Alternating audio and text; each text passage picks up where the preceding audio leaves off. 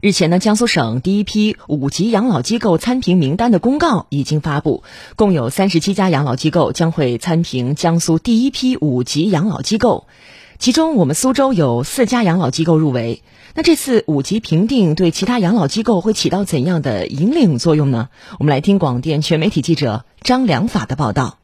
在这里，我们不但是吃有阿姨打过来。衣服有洗衣服的员工来洗，那么这儿有老年大学，有歌唱队，下来还要上电脑、手机。我们就是在这里一样天年嘛，准备活到一百岁。入住于苏州瑞怡护理院的孙阿爹，今年已经七十八岁。尽管患有疾病，日常生活需要专人护理，但一点也不觉得孤单，似乎随时都有人陪伴在身旁。据护理院负责人费小勇介绍。目前入住这里的老人共有一百七十人，他们所提供的是一种居家式医养结合的护理服务，为我们长者从入住开始提供跟踪性的一个健康评估服务。同时呢，今年这个着手在准备打造一个失智病区，用来治疗关爱失智的老人。然后，我们目前护理院提供的二十四小时的不间断的一个护理服务，在餐饮这一块，我们有专门的一个膳食的营养搭配师。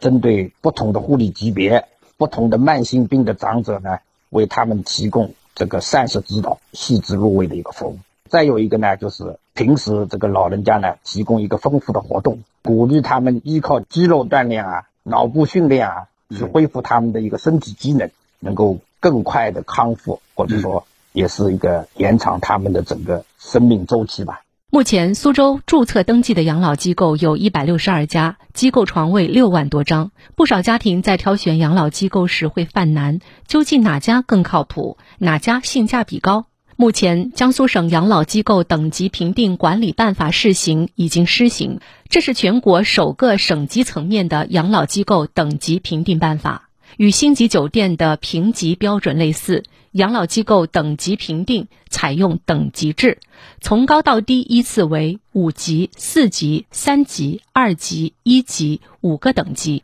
级别越高，表示该养老机构在环境、设施设备、运营管理、服务方面的综合能力越强。苏州共有四家养老机构入围江苏省第一批五级养老机构参评名单，分别是苏州颐养护理院。苏州福海护理院有限公司、苏州市社会福利总院和苏州瑞怡护理院，